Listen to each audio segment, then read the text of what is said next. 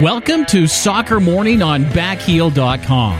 Here's your host, Jason Davis. Good morning, everybody. Welcome to Soccer Morning, brought to you by World Soccer Talk. We are live on a Monday, debut edition of the show on World Soccer Talk. Very excited for that. Let's do the business off the top before we get into the headlines and our excellent lineup of guests today. The first things first. If uh, if you are hearing about the move to World Soccer Talk for the first time, uh, and you get your you get the show through SoundCloud or Stitcher or iTunes or some RSS feed thing, don't worry, you don't have to change anything. You're good. Everything's cool. The show will live live over at worldsoccertalk.com slash live.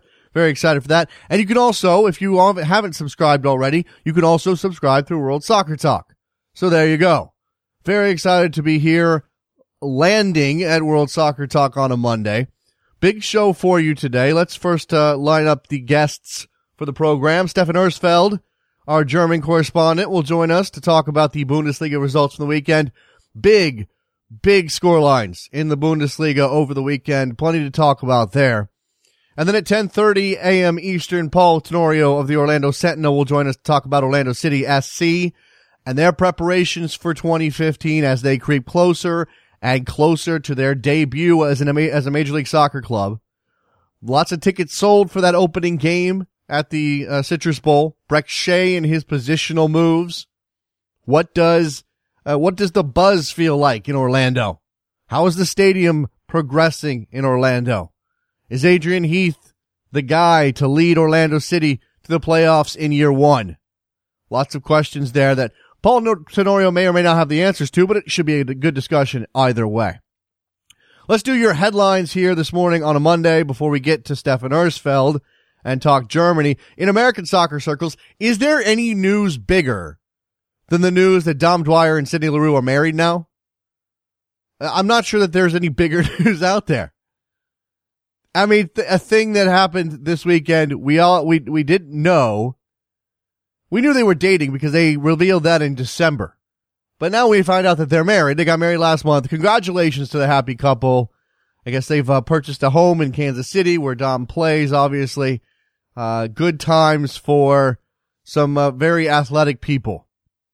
Good stuff there. And, it, you know, if you don't follow Sydney Leroux or Dom Dwyer on social media, this is just a reminder that you should probably be doing that. Because you miss out on these things if you don't follow them on social media. In the FA Cup this weekend, League One side Bradford City knocked out Sunderland. That was your giant killing of the weekend. Otherwise, FA Cup results pretty standard. West Brom beating West Ham, okay, whatever. Blackburn, actually, oh, I forgot about this one. Blackburn Rovers crushing Stoke four to one. You had Reading and uh, Reading beating Derby, okay. Crystal Palace uh, falling to Liverpool, no surprise there. And then yeah, uh, Sunday's uh, results: Arsenal getting through by beating um, Leicester City, and then I'm sorry, Arsenal beating Middlesbrough, Aston Villa beating Leicester City. Speaking of Aston, Aston Villa, they have signed a new head. Uh, they have hired a new manager to replace Paul Lambert, and it's Tom Sherwood. Now, not being English myself, I don't really understand the fascination with Tom Sherwood. I'm not saying the man is not qualified for the position, but he is certainly a risky proposition for Aston Villa, for a club that needs some momentum to get themselves, pull themselves out of the relegation zone, stay out of the relegation zone. I mean, it would be a disaster to see Aston Villa go down to the championship. Certainly that would be one of the more surprising relegations of the last couple of seasons. We've had some yo-yo clubs. We've had some, some smaller clubs come up, make, uh, you know, have a good season or, you know, have a season in the Premier League and then go right back down. To have Aston Villa fall out of the Premier League, be a pretty big deal. Be on the, on the level of Newcastle going down a couple years ago before they came back up. We'll see if, if Villa, uh, under Tom Sherwood is, did, but they get a, they get a win. Uh, it's, it's the FA Cup. It doesn't mean as much. It's not going to help them in the league, clearly. But to get a to get a win over Leicester City, another Premier League side, yeah, a relegation candidate Premier League side in their first match is probably a good thing, a good sign of things to come, perhaps.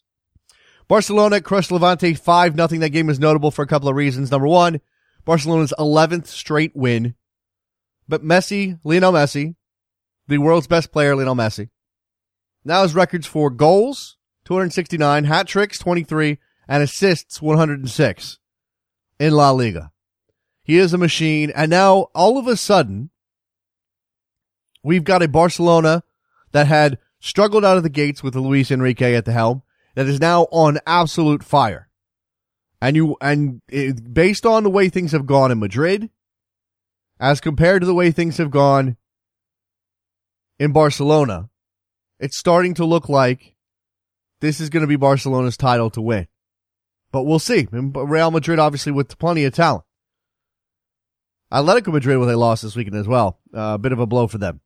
In the Bundesliga, before we get to Stephan Uersfeld, let's set this up. Dortmund came back from a two goal deficit to beat Mainz on Friday. Wolfsburg beat Leverkusen 4-5 in a, an absolute thriller. And Bayern Munich, juggernaut Bayern Munich dropped eight goals on Hamburg. Eight nothing they won that game. Uh, just get out of their way, right? They dropped an ocho, as uh, Trevor is coining a phrase. And we'll see if that one catches on. I'm not sure that's gonna, not sure that's gonna sweep the nation. Dropping the ocho. All right, let's uh let's take a break. Let's get Stephan Uersfeld on the line. You are listening to Soccer Morning, brought to you by WorldSoccerTalk.com. Thank you very much for partaking in the program. We'll be right back. Talk some Bundesliga.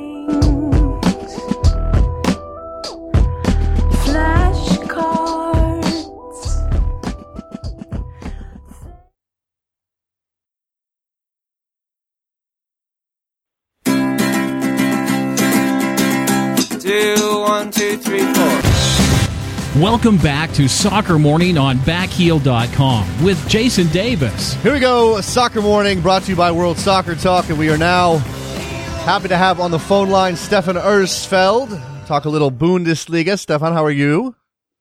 I'm very well, thank you very much. I imagine that you had uh, quite the fun football weekend with uh, with some of these results that we saw in the Bundesliga. We absolutely have to talk about young Julian Green and his current situation, but let's let's talk about some of these results. I'm going to go back to to Friday because you know again the the plight of Borussia Dortmund this season endlessly fascinating. Questions of whether or not a club of that size with that most that that recent success could conceivably be a relegation uh, uh, be relegated this season. They fall behind by two and ultimately make a make a big comeback. Is that a turning point for them?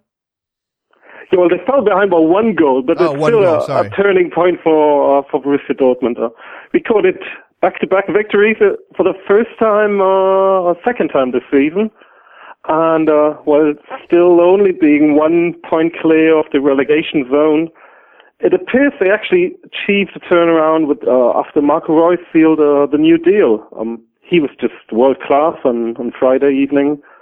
Him and uh, Aubameyang, the striker from Gabon, uh, they linked up, and uh, Aubameyang scored three goals in the last two games. A great attacker appears to actually fill in the the Lewandowski gap, slowly fill in the Lewandowski gap. So um, Dortmund's getting there, and uh, I was at the stadium on on Friday, and it's great atmosphere. Um, just you could sense the relief uh, going through the Dortmund fans toward the end of the match. So um, definitely a turning point. Uh, they they're playing Stuttgart, bottom of the league, on Friday. So um, this is going to be an important match uh, to steer clear of the relegation zone and. Uh, not get back in there before the Juventus match next week. Uh, uh, look, I mean, this was Mainz. This is not a top half team. This is not a challenger for anything in particular. Uh, as you said, they fell behind by one goal. My mistake. Uh, was there anything different about the approach from Klopp, or was it just a matter of attitude? And as you mentioned, filling in that Lewandowski gap. Uh, well, first half was uh, pretty disastrous again. Um, they conceded after 55 seconds, and um, had one great chance uh, where Reus hit the crossbar after two minutes, but after that, uh, you sense they they're very nervous and um, given up towards the end uh, of the first half. But uh, they just got out of the, the dressing room in the second half, and uh, something had changed. Um, much more dynamic, and um, the holding midfield worked really well. Um, but you can still see that the defense is shaky. So um, and it's been Mainz so um, they're not to like rocket into Champions League ranks now, uh, but they should be safe. And that's all that matters for Dortmund this season. Now on Saturday, it's one point uh, clear of the relegation zone for Dortmund after that win. As you said, back-to-back victories. Perhaps things are turning around uh, there at BVB. Uh, turning to the matches on Saturday, uh, Bayer Leverkusen and Wolfsburg, four four to five. Vol, uh, uh Wolfsburg ends up with the victory. Is it possible in, in you know in a couple of minutes to even tell the story of a match that brings us nine goals? Oh, it's crazy. Um, uh, Wolfsburg went three up. Uh, they were three up at half time, and it all looked like um, well, they won it. Uh, so uh, Leverkusen made three changes at half time, and uh, scored a goal where uh, Wolfsburg's keeper already had the hands on the ball, but the ref awarded the goal uh, anyway. So Son scored the three-one, and uh, all of a sudden it was two-three Again, Son hitting the ball, the goal, and uh, Wolfsburg answered 4-2. Third, uh, third goal by Bas Dost, the Dutch attacker who hadn't scored at all for Wolfsburg before. And uh, it was 4-4 minutes later, and with only like 10 seconds maybe to left to be played in extra and stoppage time, Bas Dost again scored his fourth goal of uh, of the match, um, making it eight goals in his last five Bundesliga games. Wow! And he had scored 13 before in the, his first 46 Bundesliga games. Wow! So well, that's a turnaround for him as well. That's, that, that's quite the st- the scoring streak. I imagine you know um, you know you don't see too many four goal games from players. Uh, is that uh, I imagine that's fairly rare. It is indeed. Um, well, you don't see a lot of uh, four goal games in Bundesliga yes. as well. Um, teams score three goals maybe, and sometimes Bayern scores four. Um, or if uh, well, Wolfsburg scored four against Bayern actually, but uh, for one player, doesn't happen that often. And uh, well, Bas Dost came to uh, to Wolfsburg with um, having scored 32 goals for Heerenveen, the Dutch side. Mm-hmm. That was in 2012, and uh, but he was injured, he was ill, and uh, it took him two and a half years to actually arrive in Bundesliga. But he's here with a bang now. Uh, we we know, uh, you know, Americans certainly know from experience that those goal totals in in the Eredivisie don't always translate over to top to top leagues. And no offense to the Dutch, obviously, that that's a a league with a lot of legacy, but it, there's not a whole lot of uh, defensive effort being put forth in in uh, the Netherlands these days. So those goal those goal those goal totals get pretty gaudy. Um, so this was for you. Think you think for Bas Dost this was a, a an adjustment period? You said that you mentioned the injury, but I mean, is it is it is it take does it take some time and and how would that you know let's let's just uh, make it a bigger question is how how is should that impact how clubs go about signing players who are prolific in some of these uh, smaller leagues? You always need to allow them time. Although you can also look at Lewandowski, um, who signed from from Poland and was given a year in Dortmund, and uh, Wolfsburg also ran into a lot of like changes at the the coaching position. So um, he was injured. He got to a new league, a young lad, and uh, it's just an unstructured club at the moment. But the new coach, uh, Hecking, who's been there for a while now, he uh, has all confidence in him. So um, during the winter break, actually, Hamburg wanted to sign either Bas Dost or Olic and um, Wolfsburg said, well, we're not going to give away um, all uh, Bas Dost because he's, he's our future. Mm-hmm. And uh, allowed Olic to join Hamburg. Um, so I think he just uh, needed time, um, maybe a bit more time than uh, other players. But he's here now, and uh, all signs indicate he actually will stay in Bundesliga for a while because he was on his way out to to Premier League, maybe to Stoke or some other club or during the winter break. Now, uh, Wolfsburg absolutely needed that victory to have any really dim hope of, of keeping contact with Bayern Munich, who also had a, win, a big win of their own. 8 nil against Hamburg on Saturday. Um, it was says more about Bayern Munich or says more about Hamburg right now? Mm, this is more about Hamburg right now. It was a bad start for Hamburg. Uh, they've conceded the first goal through a penalty, which is a handball decision, pretty con- controversial. Second goal was scored from an apparent offside position. So um, there you go. You concede the first two goals, and uh, after that they just fell apart. Um, because they they played really high and tried to still try to attack, which didn't work out. Didn't have much of the possession, of course, and Hamburg are just a, well a disaster. Now we, are going to come back to Hamburg in a in a in a minute. Um, but otherwise, other than those two, obviously big score lines, uh, was there anything else to take away from the from the German weekend? Again, uh, you know, Bayern Munich clear, eight points clear of Wolfsburg at the top of the league, but you obviously you know, you have some jockeying and, and some potential for, for, uh, intrigue at other places, especially at the bottom with Dortmund, but, but they, they get themselves out of the relegation zone for the time being. Where else are you looking right now? Uh, Werder Bremen is so far the story of, the second half of the season so far. They won their last five games and moved on up from 18 uh, on match day 16 up to uh, 8th in the standing. And they're only three points behind Leverkusen on 6th, which are would mean qualification for the Europa League next season. Um, they brought in a new coach, Viktor Skripnik, who played under their former boss Thomas Schaaf uh, when they were a Champions League team back in the, like 2004, 2005. And after years and years of uh, trying to well, buy players, and they they bought wrong players. Uh, once uh, may, maybe Mesut Ozil, who came through at Werder Bremen left the club.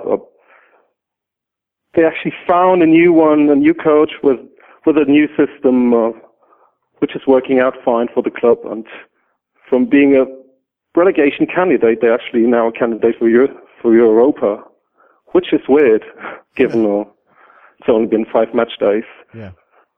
Uh, let's go. Let's go back. Let's talk about Julian Green, um, young U.S. Uh, um, attacker who uh, obviously made an appearance in the World Cup. We sort of review his uh, his resume, his CV every time you come on, Stephan, and, and obviously he was loaned from Bayern Munich to Hamburg with the with the notion being he would get some playing time. It's not going to happen. He's not going to break into the first team at, at Bayern Munich for obvious reasons.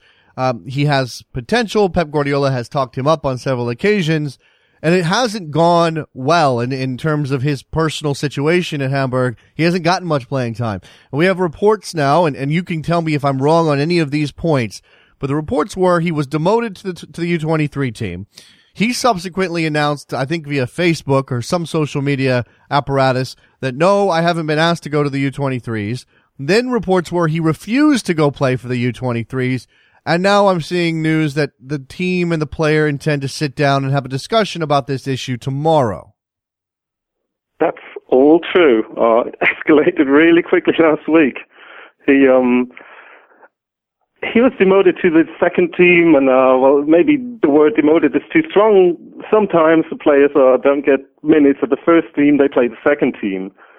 Um, with Hamburg, they've got two other players, Maximilian Beister, an attacker, and Ivo Ilicevic, uh, a midfielder, who are both um, well experienced Bundesliga players with more than uh, 100 Bundesliga or Bundesliga 2 games. They both played in the reserve team at the weekend. But Green, Green said, well, he still wants to get back into the team, but only the first team. He's not playing for the second team. So you also had Bayern Munich uh, CEO Karl-Heinz Rummenigge saying it's a regrettable development it's all been taking.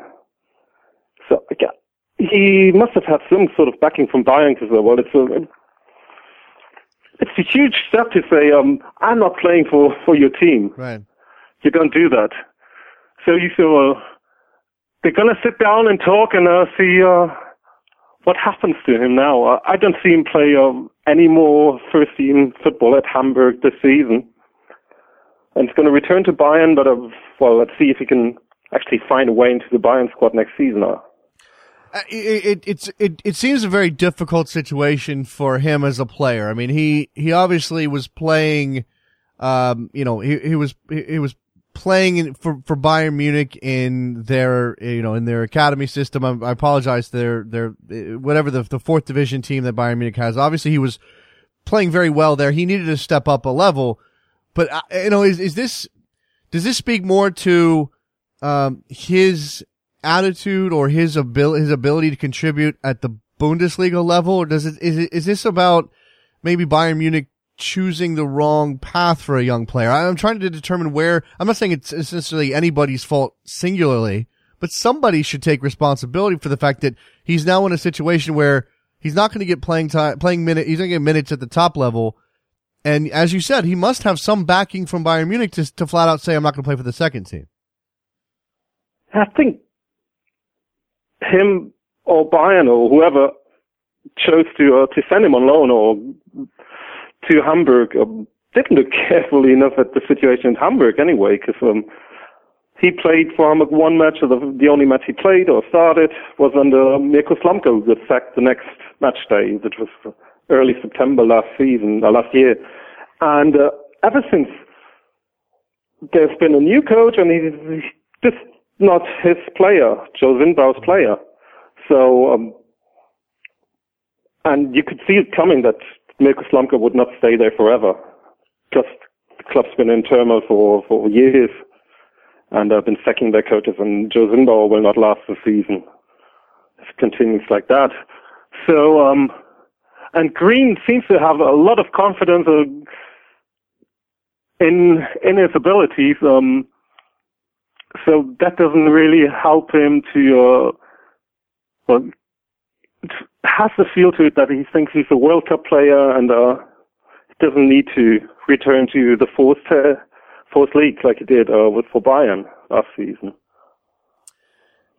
I guess this is the situation. yeah, you know, it's obviously it's obviously difficult. I mean, uh, from an American perspective, we, we just want Julian Green to uh, to progress, to get better, to to perhaps realize his full potential, and and you know this this kind of speaks to the issues that that clubs sometimes have when especially big clubs who are able to purchase as much talent as they want in addition to trying to grow internally young players.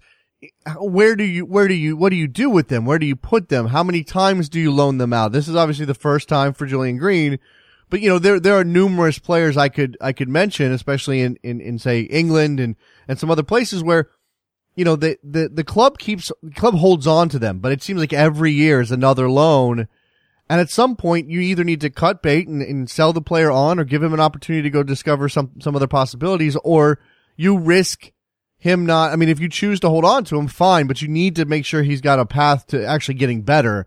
And I suppose that's the issue here is, is Julian Green going to get better playing for the U23s in Hamburg?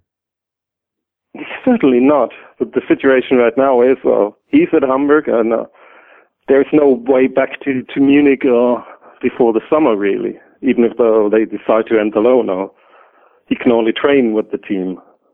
And, and, and look, but, and, uh, uh he, obviously, Stephan won't play, so sometimes you have to stay there now. Yeah, and uh, just just do whatever it takes for him to uh, just win minutes, get ex- experience, train with the first team, play for the second team.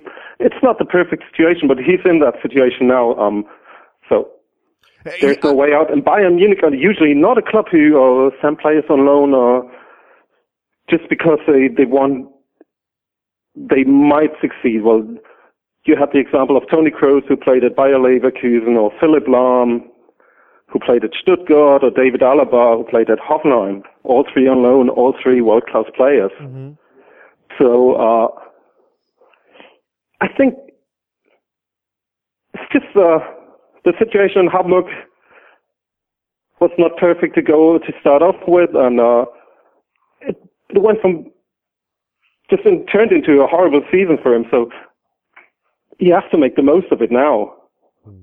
which is and then see whatever Bayern decides, and uh, maybe leaving the club altogether will help him, and because uh, there's a lot of pressure on him, and uh, you still have like Guardiola's words that he's a very, very good player but Guardiola says that about everyone. I so. know, and uh, and you know, it's, it's Guardiola, Guardiola's job to build up his the young talent that that's in his club. I mean, why would you not say that a young talent is is is good and has a bright future? Because that's only going to you know it's only going to fill them with confidence, and, and we know how important confidence is in this game. So I don't know why. I mean. I, I don't know. I'm not sure we, we should take Guardiola's words at face value every time, as you as you certainly mentioned. I only have a minute or two with you here, Stephan, and, and I want to move to another American uh, international playing in Germany, and that's uh, that's John Brooks. We we touched on John Brooks and his situation last time you were on the show. There's some question about whether or not he was going to be in the team or out of the team. He had been he had had a great performance and then been dropped. He's back in the team uh, now. Obviously, Hertha Berlin is in trouble in terms of relegation, but he's back in the team and, and apparently still playing fairly well. He's playing fairly well, um, but they've got a new coach, so um, it's a new situation. Um, they lost 2 0 yesterday against Freiburg, and uh, Brooks up there for the first goal, so again, like Berlin media is very critical, and uh, they now begin to fear that the club's actually going to get relegated once again. So uh, Brooks in Berlin uh, received some uh, backlash today, which is not good for him, but because I think he's also a player who builds a lot on on confidence. He's, and he's, uh, he seems he seems like a very uh, impressionable young man. I'll say it that way. I mean, I obviously don't know yeah. him, but he certainly seems like the type of player who could be have some big some big swings up and down based on his confidence. Indeed. So, um, but he should be fine because he he managed uh, well to return to the team under the new coach, and um, he will play him. You have said that, and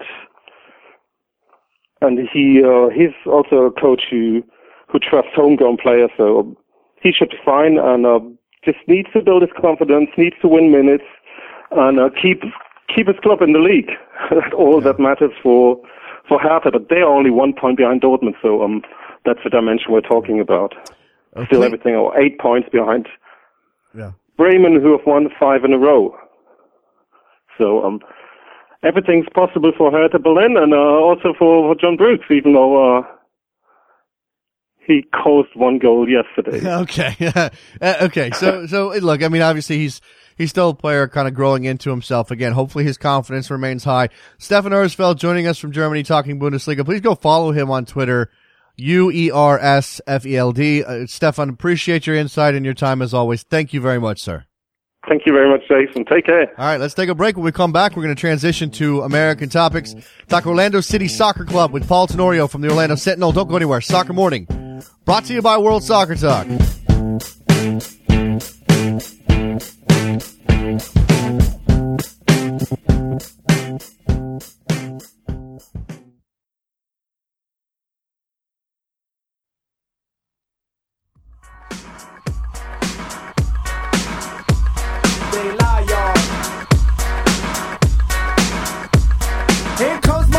Welcome back to Soccer Morning on backheel.com with Jason Davis. Here we are back on Soccer Morning brought to you by World Soccer Talk.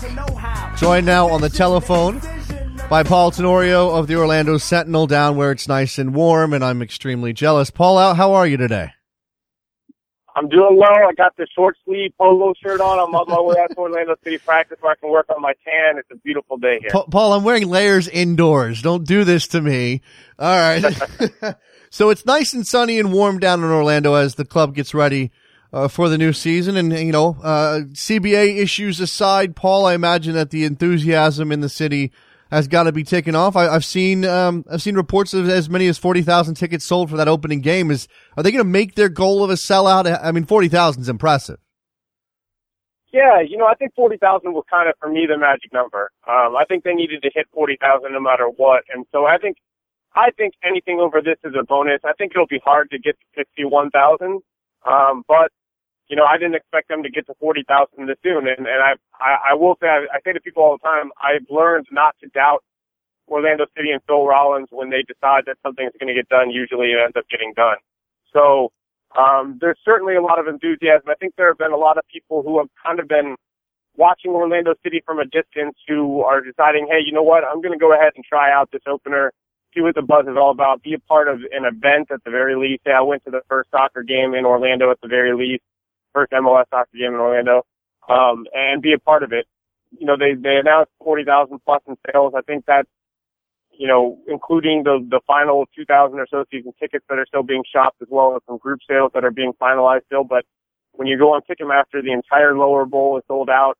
Uh, I saw less than 50 seats available on Ticketmaster in the plaza level. So, for the general public, the only thing I saw open was the the upper tiers now. So they are definitely getting into that area where, hey, maybe if the, the sales keep up at this rate, they could be looking at with the right walk up crowd hitting 50,000 is pretty, pretty impressive. That is very impressive. And, and, you know, I, I, am I'm, I'm looking into things happening in Orlando this morning as I get ready to talk to you. And I came across a, uh, a piece by uh, Mike Bianchi at your paper that sort of indicates that you know with the way that things are going for the Orlando Magic of the NBA that that maybe there's an opportunity here. Do you see it as as sort of that kind of balance in the city? Is there a chance that Orlando City can capitalize on something that's not going well for the Magic? No doubt. I mean, I think there were a lot of things that were right timing wise for Orlando City when they came to the city looking to build a stadium to to make MLS team happen here. Um, the economy was rebounding. There's a mayor here who is very focused on revitalizing downtown through entertainment and building entertainment venues. Um, and that was a huge piece of it. And uh, the tourism taxes coming back into play, that was a big part of it. And I think another big part of it was the fact that the Magic have been so bad now for so long, and there's no real light at the end of the tunnel.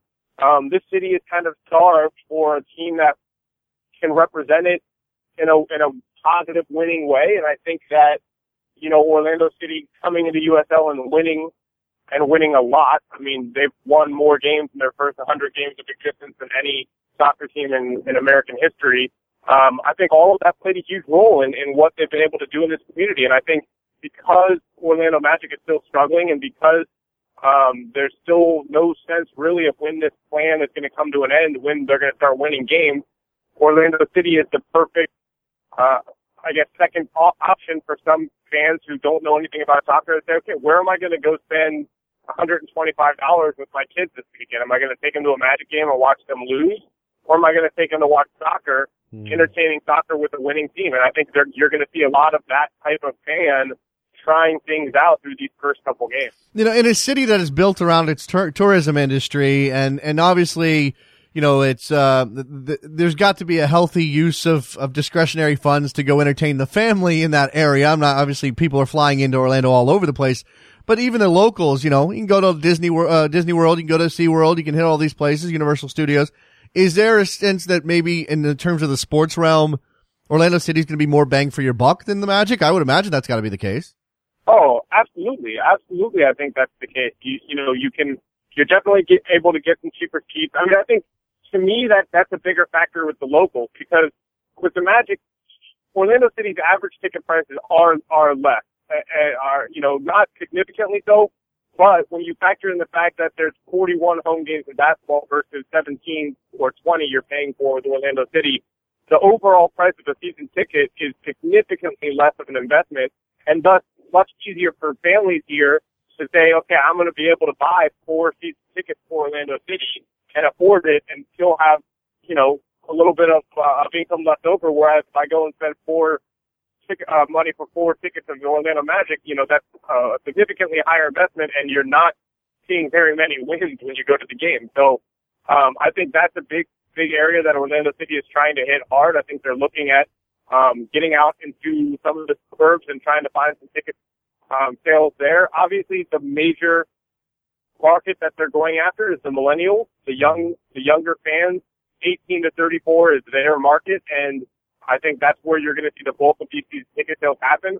But absolutely in an area that, that there's a ton of competition for the entertainment dollar, I think Orlando City can, can sell itself as being the, the cheaper, more affordable, uh, athlete sports entertainment option, uh, over the Orlando Magic. And, and they win, or at least they have.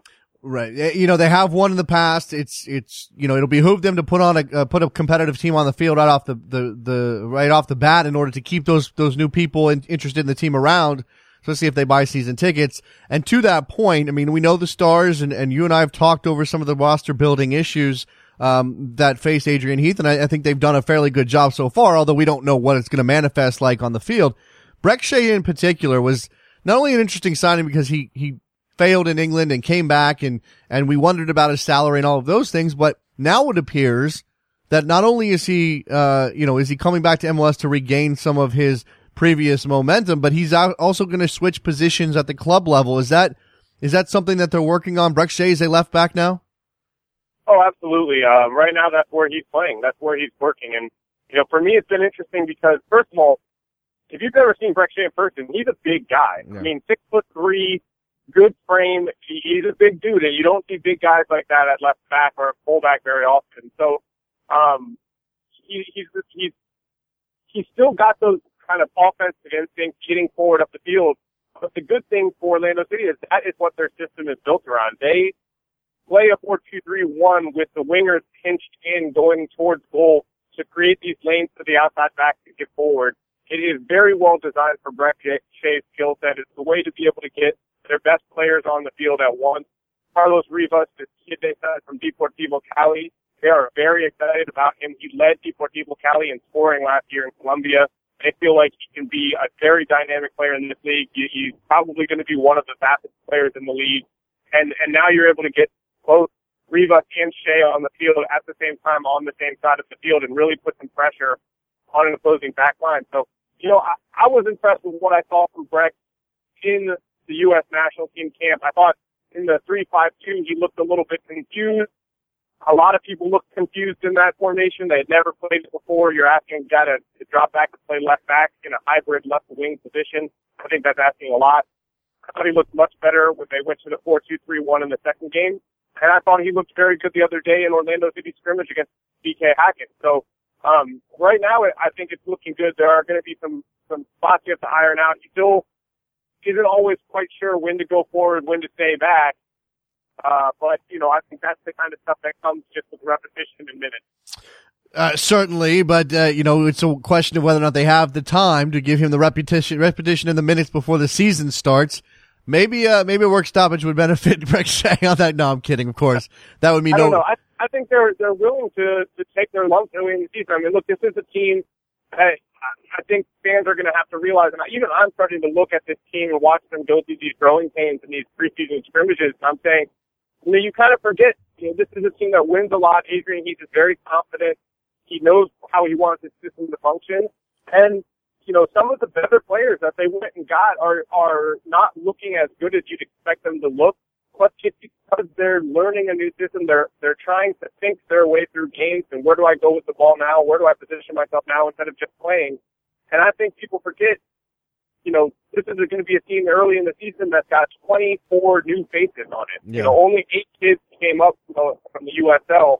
You know, it's going to take time for them to gel, and I would expect some of those early games maybe not go their way, or maybe they have to fight just to get a point, or maybe they win one nothing and they're bunkered in a little bit more than they would like because right. they have to fight through these, these this growing process, these, these kind of learning moments of how the system functions best, how each how each player plays within the system, and and as the season goes on, I think they're going to get better and better and more confident. So the early part of the season, not just for Brek Shea, but for a lot of players, even guys like Amobi Okugo, I mean, it's going to be a learning process mm-hmm. because what he's being asked to do as a defensive midfielder in, in Adrian Heath's system is different than what he was asked to do in Philadelphia and and I think a lot of different players are going to be kind of going through those pains early in the season. Yeah, and this is why, regardless of how good the roster looks on paper, and yes, there's talent here, and as you said, some of these guys came up, but this is why we all we all we obviously look at expansion teams and and question whether or not they can be you know competitive on a playoff level in year one because there's so much work that has to be done. There's so much understanding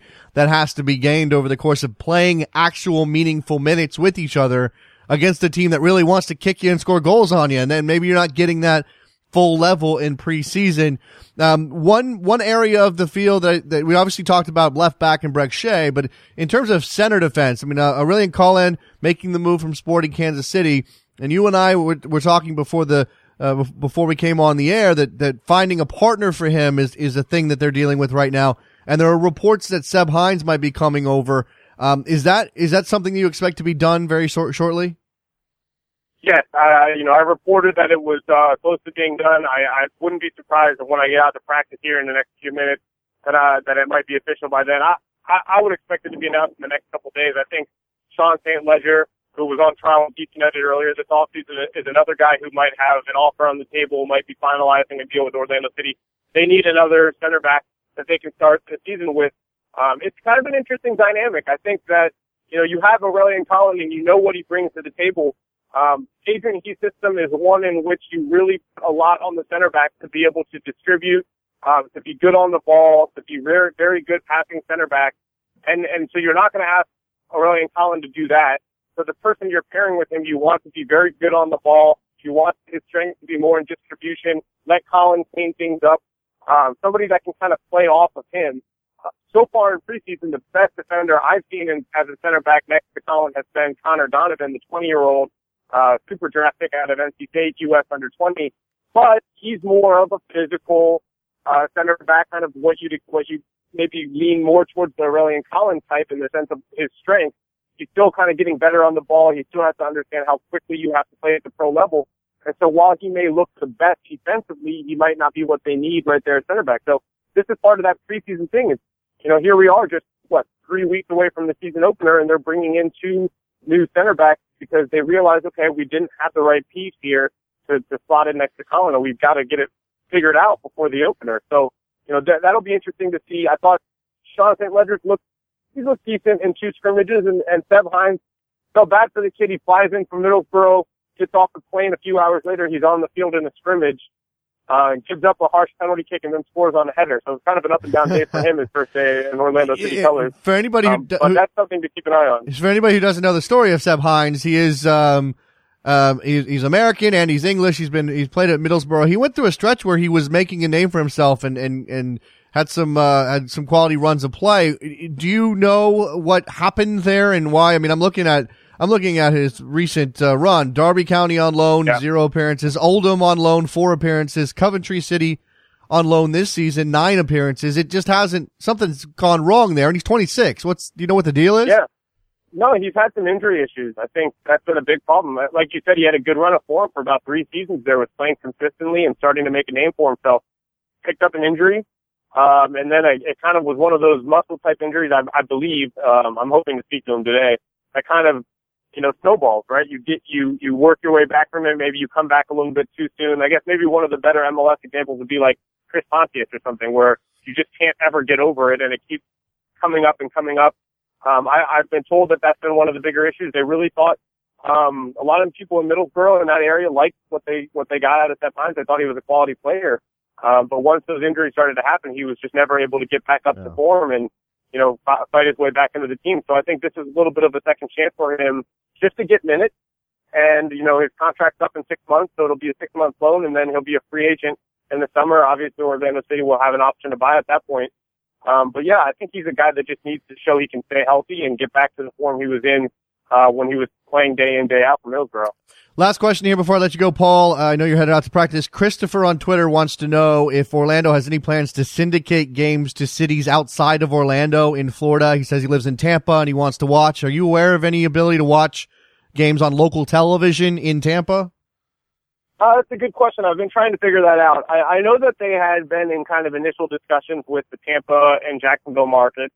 They certainly want to be in both of those markets. It, it, it increases their brand significantly. If you combine the Tampa and Orlando market, TV market, it becomes like the number four market in the country or something crazy like that, or uh, maybe the top 10.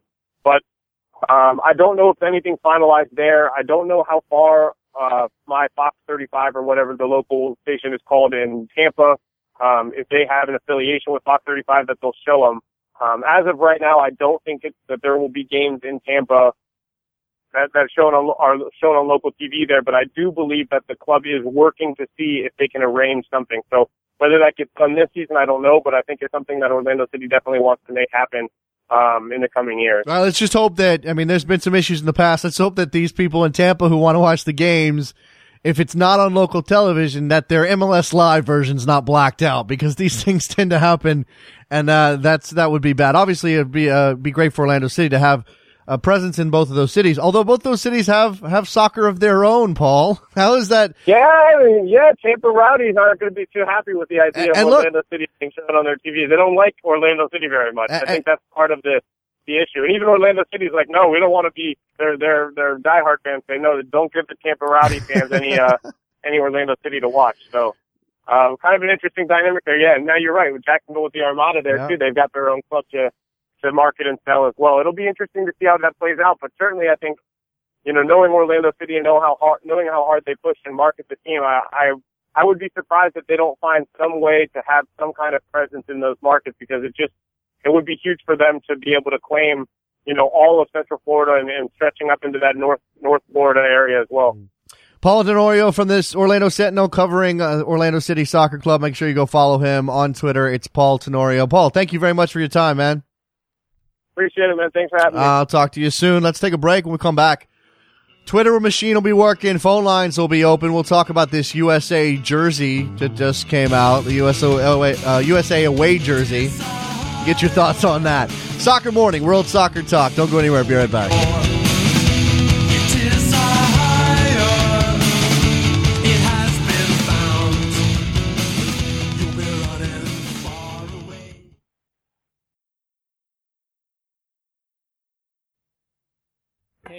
The urge to run away, but hold her down with soggy clothes and breeze blocks. Cetirizine, your fevers greet me again. Never kisses, or do you ever send a full stop? Welcome back to Soccer Morning on backheel.com with Jason Davis. It's Soccer Morning brought to you by World Soccer Talk. We are at home now at World Soccer Talk good stuff happening around here. Welcome. If you're, if this is the first time you've ever listened or checked out Soccer Morning, thank you very much for your patronage. Hopefully you like what you've heard so far. Now is the time when we open up those phone lines and we get that Twitter thing working and you guys get your say on anything we've discussed so far, but also anything else that's on your mind. And I'm telling you right now, Twitter burning up with discussion of the U.S. national team away kit. It's not good is the most is the uh, common opinion. It's not. It's not good. It's great, as Trevor says. It looks like a Photoshop default gradient. Now I know that's that's a language only some of you speak, but I get what he means. 347-756-6276 is the phone number to jump on in here at Soccer Morning. Save it to your phone. I wish I could take texts on that number. That'd be great. I got to be able to take. I got to find some way to get text, Trevor. People like to text. Two oh three. You're on the air. Hey, Jason. It's Roberto. Hey, Roberto. What's going on, man? I'm doing well. Um, my first question to you is, what's your prediction for uh, Chelsea PSG tomorrow? Uh, I would say, uh, wait, wait, wait, the first leg is where? Paris. Uh, well, uh, I think if, uh, Chelsea comes out with like a 1-1 draw, that would be, they'd be ecstatic about that. Uh, I'd go with that. Okay. Do you think the um, effect of Zlatan will play some huge effect on the match?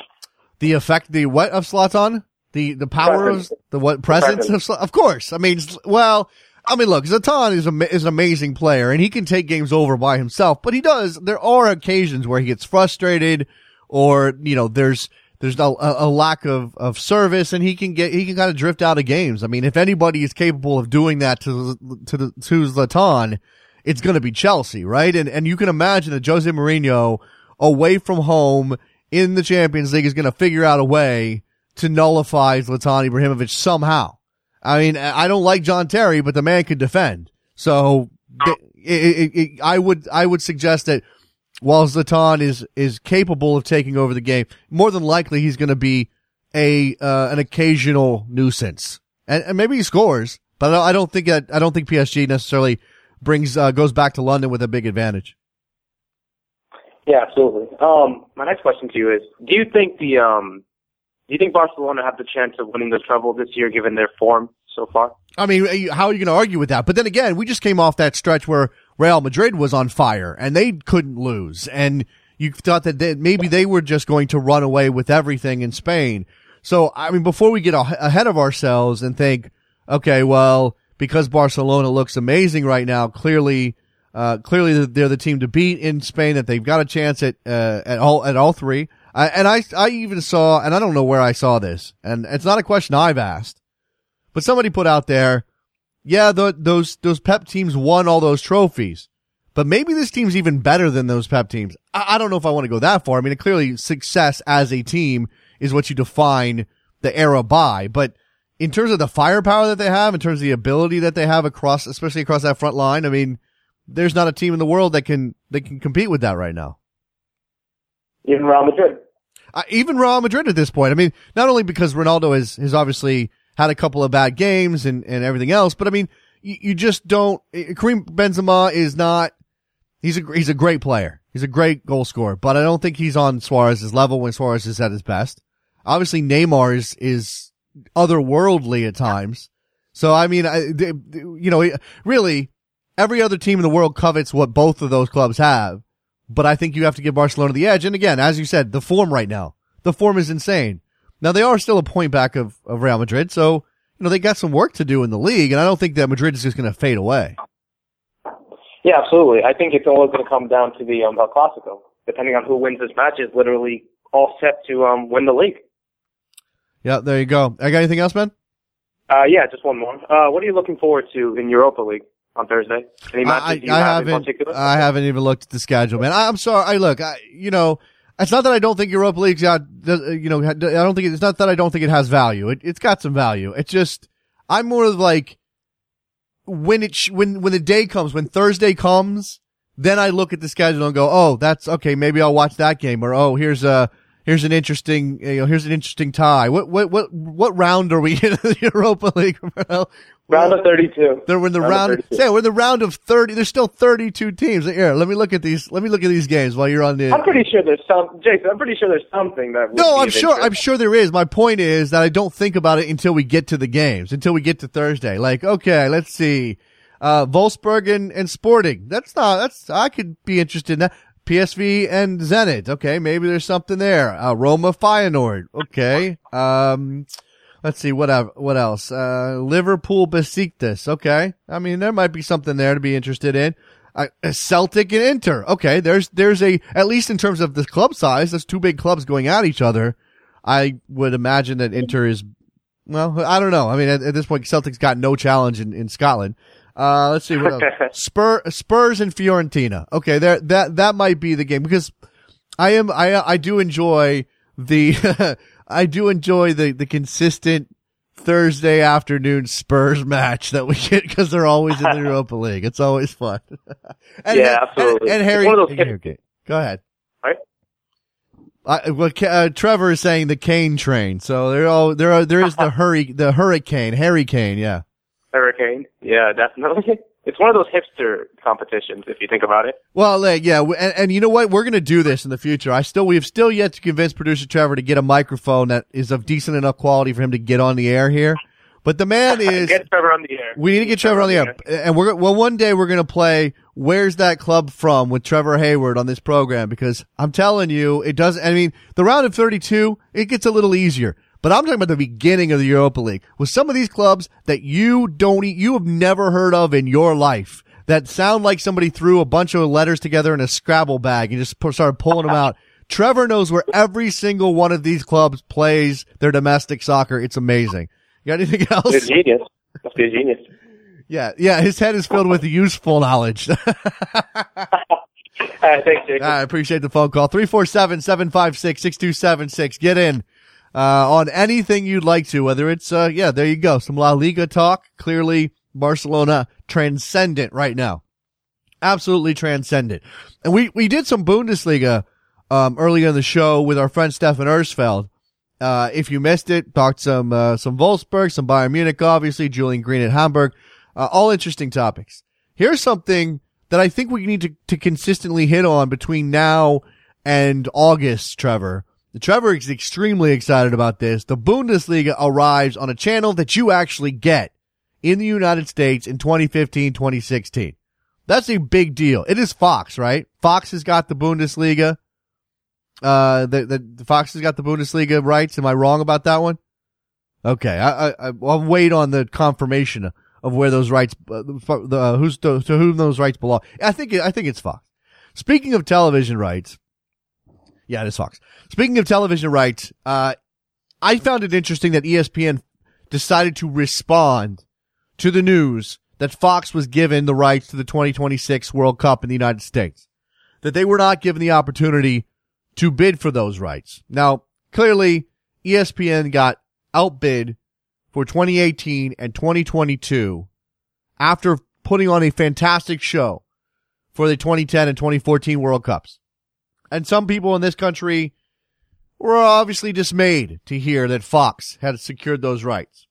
And we all, we're all watching closely to see what Fox does, what kind of investment they put into the game, not just at the international level, but when they do the women's, uh, well, not that just at the international men's level, when they do the women's World Cup this summer, when they take on MLS this year, we want to see that quality uh, go up and up and up. And ESPN obviously not too happy about Fox being handed the 2026 World Cup rights. Now, again, the, the thinking is that this is a, uh, this is giving Fox a bonus because the World Cup in 28, uh, 2022 is going to be moved to the winter. That changes the value of that tournament for Fox. They may have complained and, and threatened lawsuits, and this is a way for FIFA to mollify them. But as I said, ESPN not too happy. 607, you're on the air. Hey man, thanks for taking my uh my call. Um, I just gotta say, doesn't doesn't everyone hate the jerseys every year when they come out? Last year, last year was the, the the firecracker jerseys. Yeah. Nobody liked those. Yeah. Nobody likes the home jerseys. They're too plain. They're too white. Hey, I I own a bomb pop firecracker jersey, and I actually like it. Now I'm not wearing it out in public on a daily basis, but I like it. I'm okay with it. I think it's interesting. This one, I mean, it, really, th- this one. I, I, don't know. I mean, look, it's subjective.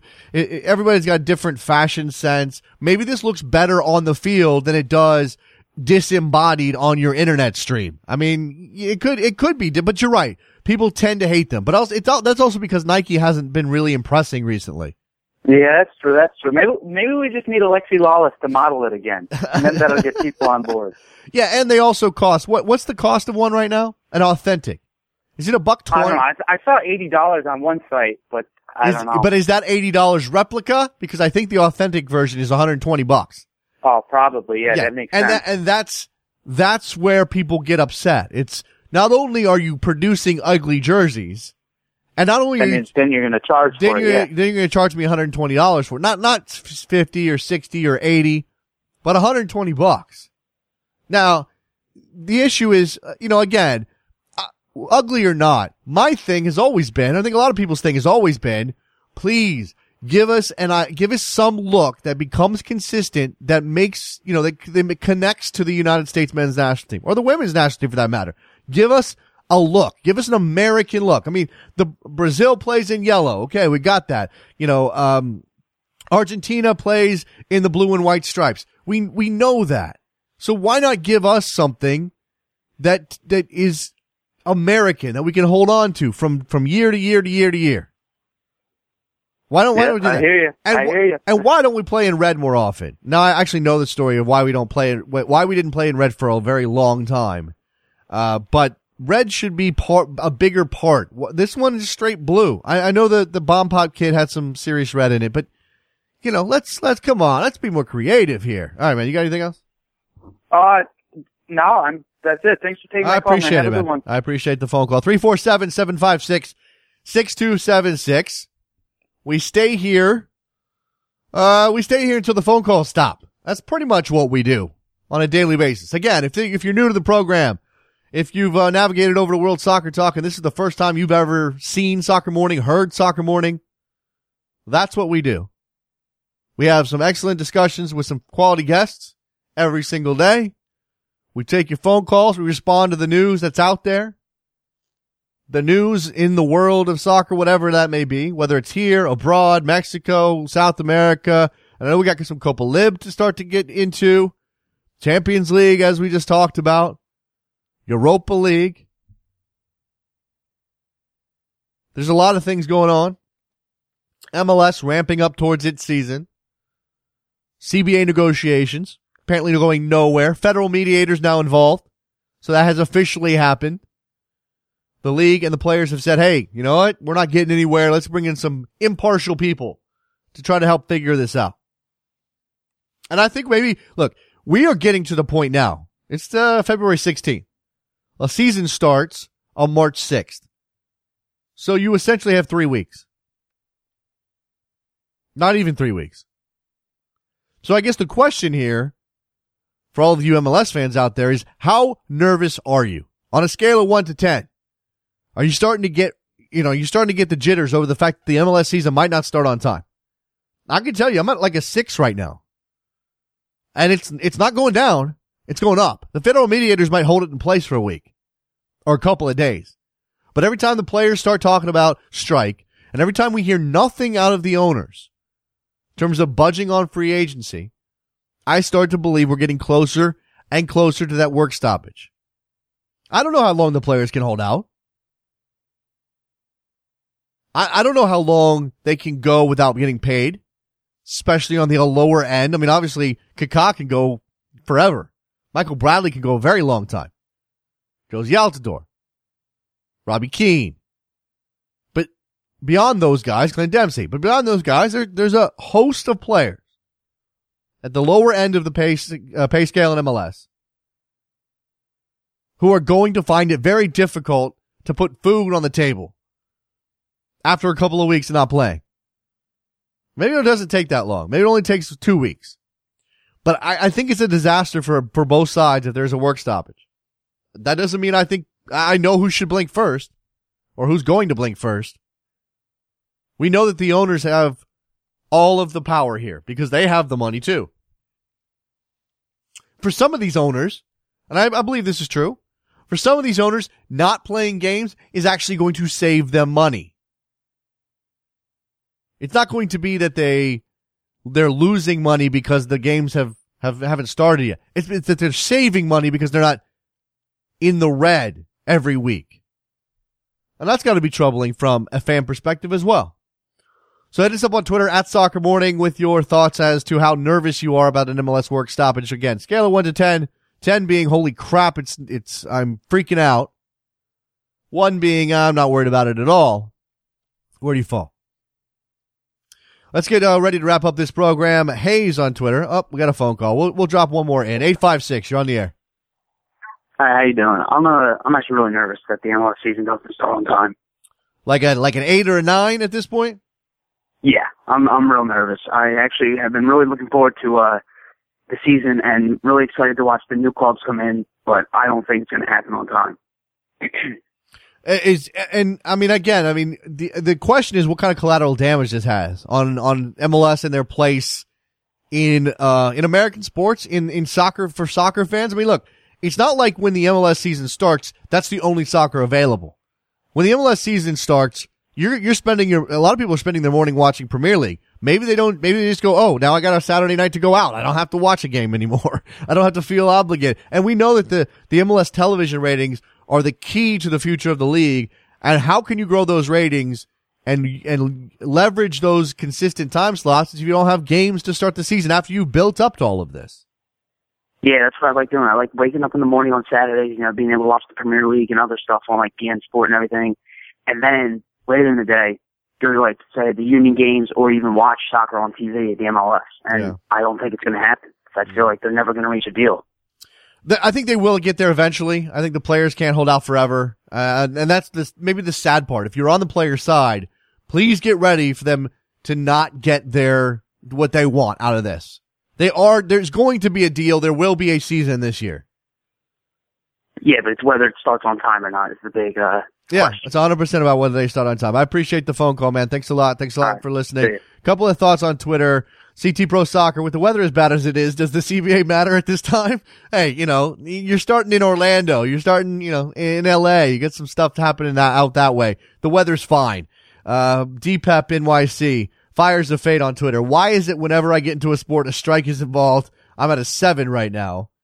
Uh, there you go. Uh, we have our friend Deroy Jenkins. He says he's at a zero. He's waited for years for a professional team in New York City. What's a couple more months? Well, first of all, I hope it's not months. Second of all, I'm, I'm asking if you're nervous about the season not starting on time. I'm not saying if you can be patient and wait.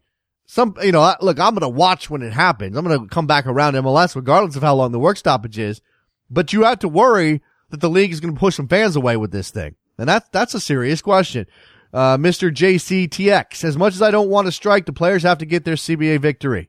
If it means they stop work, five, which means slightly nervous. So there you go.